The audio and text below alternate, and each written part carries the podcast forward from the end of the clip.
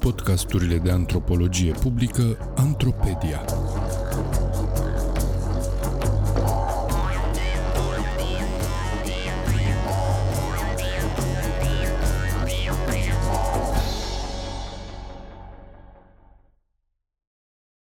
Despre antropologie în România. O foarte scurtă istorie. Un text scris de Alexandru Iorga pentru Sfertul Academic. Citit de actorul Daniel Popa. O scurtă trecere în revista a principalelor etape prin care a trecut antropologia în România poate să pornească de la multiplele înțelesuri ale termenului, trecând apoi prin variatele forme de practică și instituționalizare care au avut loc de-a lungul timpului. Miza este dublă. Pe de o parte, prezentarea unei istorii a înțelesurilor pe care termenul de antropologie le-a avut de-a lungul timpului în spațiul românesc, pe de cealaltă parte, descrierea practicii antropologice efective, în contexte diferite. Cu toate că pare un truism, merită totuși amintit faptul că științele nu apar nici din senin, nici din întâmplare, nici de unele singure. Acestea apar și se construiesc din curiozitatea oamenilor, prin eforturile acestora de a găsi răspunsuri întrebărilor care îi frământă și în contexte specifice. De cele mai multe ori, aici intervine o altă dimensiune foarte importantă, și anume că aceste frământări nu sunt unele exclusiv personale, iar întrebările, răspunsurile și problematizările vizează dimensiuni care merg dincolo de nivelul curiozității personale. Contextele de posibilitate ale unei discipline, fie ele sociale, economice, politice sau istorice, sunt în egală măsură importante pentru că o știință nu apare niciodată de una singură, ci în relație cu alte discipline și alte științe. Antropologia în România a apărut nu ca o necesitate politică sau culturală, așa cum s-a întâmplat cu antropologia socială și culturală în Statele Unite ale Americii și în Anglia, ci ca o racordare imediată a intereselor locale de cercetare și descoperire cu cele europene, la finalul secolului al XIX-lea. Căci în acest context vorbim despre antropologie înțeleasă ca ramura a medicinei, mai precisă a anatomiei și patologiei anatomice umane. Iată cum arată selectiv cuprinsul uneia dintre primele publicații în limba română care conține termenul de antropologie în titlu.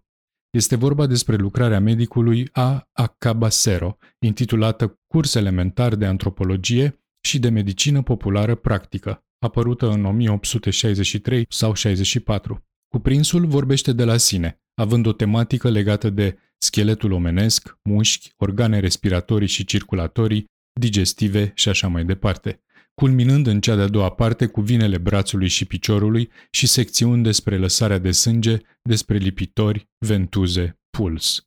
Fără doar și poate, influențele germană, austriacă și franceză au marcat profund antropologia în perioada de final de secol al XIX-lea și început de secol al XX-lea, atât în practică cât și în ceea ce privește înțelesurile termenului. Însă, practica și instituționalizarea unei discipline, a unei științe, sunt două elemente care nu coincid întotdeauna dacă privim istoria celor două secole. Privind retrospectiv, avem tendința de a pune la oaltă practica și înțelesurile termenului din prezent cu ceea ce se petrecea, să zicem, acum 80 sau 90 de ani. Nimic mai greșit, întrucât sensurile termenilor antropologie, etnografie, etnologie, etc. s-au modificat continuu din momentul apariției acestora, este necesar să urmărim parcursul lor istoric și să nu proiectăm o imagine contemporană asupra trecutului. Prin urmare, o lămurire și o bună cunoaștere a istoriei disciplinei ne poate scoate din multe încurcături. Începutul secolului al XX-lea și instituționalizarea. În ciuda faptului că, retrospectiv, intuiția ne recomandă discutarea statutului antropologiei în relație cu alte discipline surori sau apropiate, etnografie, folcloristică, studiul culturii populare, etnologie, demografie, sociologie, din punct de vedere istoric, aceasta a avut foarte puțin de a face cu științele amintite, în termen de obiect de cercetare, metodologie și producere de cunoaștere. O apropiere și o parțială asociere între acestea, atât în mod instituționalizat cât și ca practică, în România, apar destul de târziu, după prima jumătate a secolului al XX-lea.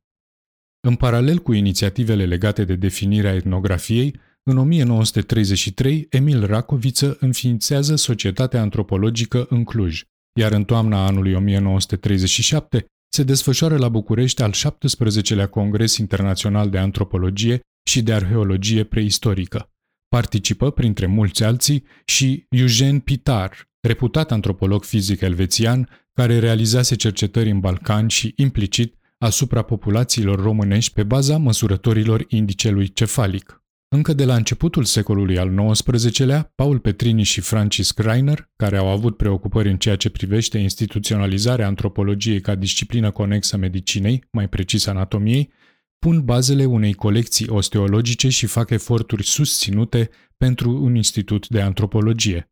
Abia în 1940, Francis Greiner, titular al Catedrei de Anatomie, din 1919 până în 1941, la Facultatea de Medicină și Farmacie Carol Davila a Universității din București, inaugurează Institutul de Antropologie ca parte a Facultății de Medicină Umană a Universității din București fără a avea vreo legătură cu etnografia și sau geografia, însă în strânsă legătură cu Facultatea de Medicină și Institutul Social Român, a cărui filială era de fapt.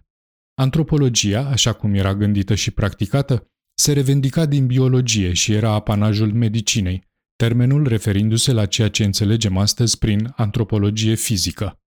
În 1944, Institutul de Antropologie își încetează oficial activitatea, la doar patru ani după inaugurare, iar o parte dintre colaboratorii institutului reușesc să stabilească un colectiv de antropologie în cadrul Institutului de Endocrinologie, iar mai târziu să pună bazele unui centru de cercetare în cadrul Institutului Victor Babeș. Însă, nu este de neglijat faptul că în perioada interbelică, atât înainte de inaugurarea institutului, cât și după, disciplina a fost sociologizată și pusă la lucru în cadrul marelui proiect sociologic în care sociologia era privită ca știință a națiunii. Școala sociologică de la București a avut un caracter integrator hegemonic asupra disciplinelor implicate în proiect, inclusiv asupra antropologiei, în sensul în care acestea din urmă au fost parțial marginalizate, dar, ca practică și discurs, au fost integrate sistemului sociologic sub umbrela discursului inter- și multidisciplinar. Concluzionând, la finalul perioadei interbelice, sub influența proiectului sociologic, antropologia a continuat linia de cercetare în cadrul Facultății de Medicină Umană și și-a diversificat obiectul de studiu ca urmare a colaborării cu Școala Sociologică de la București. Reconfigurărilor politice le-a urmat reorganizarea Academiei Române și, din nou, redefinirea parțială sau chiar interzicerea mai multor discipline. Cadrul restrâns și specializat de înțelegere a antropologiei doar în componenta sa fizică a lăsat o importantă moștenire disciplinei prin aceea că, spre deosebire de sociologie, a putut fi reintrodusă și profesată în perioada comunistă, dat fiind că modelul sovietic al științelor cuprindea antropologia fizică ca disciplină de graniță între medicină, biologie și istorie, excluzând practicile antropologiei sociale și culturale europene, pe care le considera formaliste și idealiste. Astfel, Institutul de Antropologie, devenit colectivul de antropologie sub conducerea lui Ștefan Milcu și funcționând ca parte a Institutului de Endocrinologie, și-a putut continua cercetările și a fost activ din punct de vedere instituțional. Întâlnirile antropologiei cu etnografia La începutul perioadei comuniste, cercetătorii admiteau faptul că etnografia și folcloristica au fost marginalizate și închise în muzee de specialitate în ultima parte a perioadei interbelice și parțial după cel de-al doilea război mondial. Însă, prinse în procesul de instrumentalizare, disciplinele par să fi intrat pe un drum al emancipării. Drumul separat al antropologiei și etnografiei în România a continuat până în 1954, când, sub umbrela Institutului de Arheologie al Academiei Republicii Populare România, a fost creat un sector de cercetare etnografică, urmând modelul sovietic de încadrare a etnografiei în largul câmp al istoriei. La scurt timp după înființare, sectorul a fost mutat în cadrul Institutului de Istoria Artei și unit cu sectorul de artă populară. Acest moment din istoria instituționalizată a disciplinei a precedat crearea unei comisii de antropologie și etnologie în cadrul Academiei Republicii Socialiste România în 1961-1962 sub conducerea academicianului Ștefan Milcu și a marcat etapa în care etnologia, pentru prima dată în istoria României, a devenit un subiect pentru un plan național.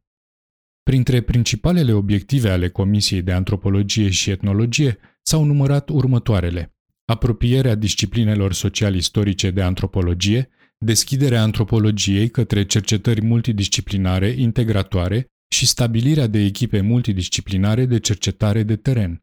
Pe lângă dezvoltările teoretice realizate de comisie și deschiderea discuțiilor despre practica antropologiei culturale în România, cel mai important proiect a fost inițierea și constituirea grupului de cercetări complexe Porțile de Fier. Iată cum descria Romulus Vulcănescu situația antropologiei în România în raport cu activitatea Comisiei de Antropologie și Etnologie. Pe plan național, în Școala de Antropologie de la București a profesorului dr. Ștefan Milcu, studiul dinamicii culturii a fost întreprins în ultima vreme atât din perspectiva antropologiei generale, a antropologiei sociale, cât și a antropologiei culturii, urmărindu-se pe de o parte acțiunea formatoare a factorilor biologici în dezvoltarea culturii populare, pe de altă parte rolul factorilor culturali în dezvoltarea biologică a omului. Pornind de la studiul calității general umane, Școala de Antropologie de la București ajunge la cunoașterea calității particular umane a poporului român. Ideea aceasta dominantă se întrevede în toate lucrările școlii. În 1963, sectorul de etnografie al Institutului de Arheologie se alătură Institutului de Folclor, iar acesta din urmă devine Institutul de Etnografie și Folclor, având un obiectiv clar, cercetarea complexă a creației populare. În acest mod, etnografia capătă din nou individualitate în cadrul Academiei Române. Institutul funcționează sub această titulatură până în 1974, când îi este alipită secția de fonetică și dialectologie și devine Institutul de Cercetări Etnologice și dialectologice. Revenind la anul 1963, reactivând o idee mai veche, Romulus Vuia propune constituirea unei arhive de documente. Discuțiile au continuat vreme de patru ani, apoi s-au concretizat prin dezvoltarea componentelor teoretică și metodologică și introducerea proiectului Atlasului Etnografic al României în planul de cercetare al Institutului de Etnografie și Folclor. Din punct de vedere al practicii instituționalizate a etnografiei în România, proiectul Atlasului Etnografic al României a continuat filonul conceptual dezvoltat în cadrul Catedrei de Etnografie de la Cluj în perioada interbelică și a dus la un alt nivel practicile de cercetare experimentate în cadrul proiectului complex Porțile de Fier.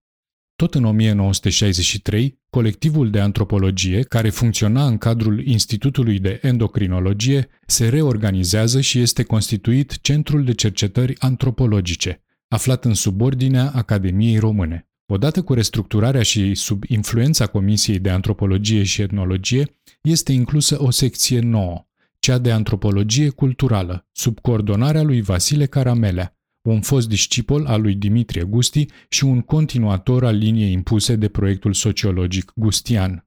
Încă de la apariția celei mai importante publicații românești din domeniul antropologiei, Annuaire Roman d'Anthropologie, în 1964, în cuprinsul acesteia există o secțiune tematică de antropologie culturală.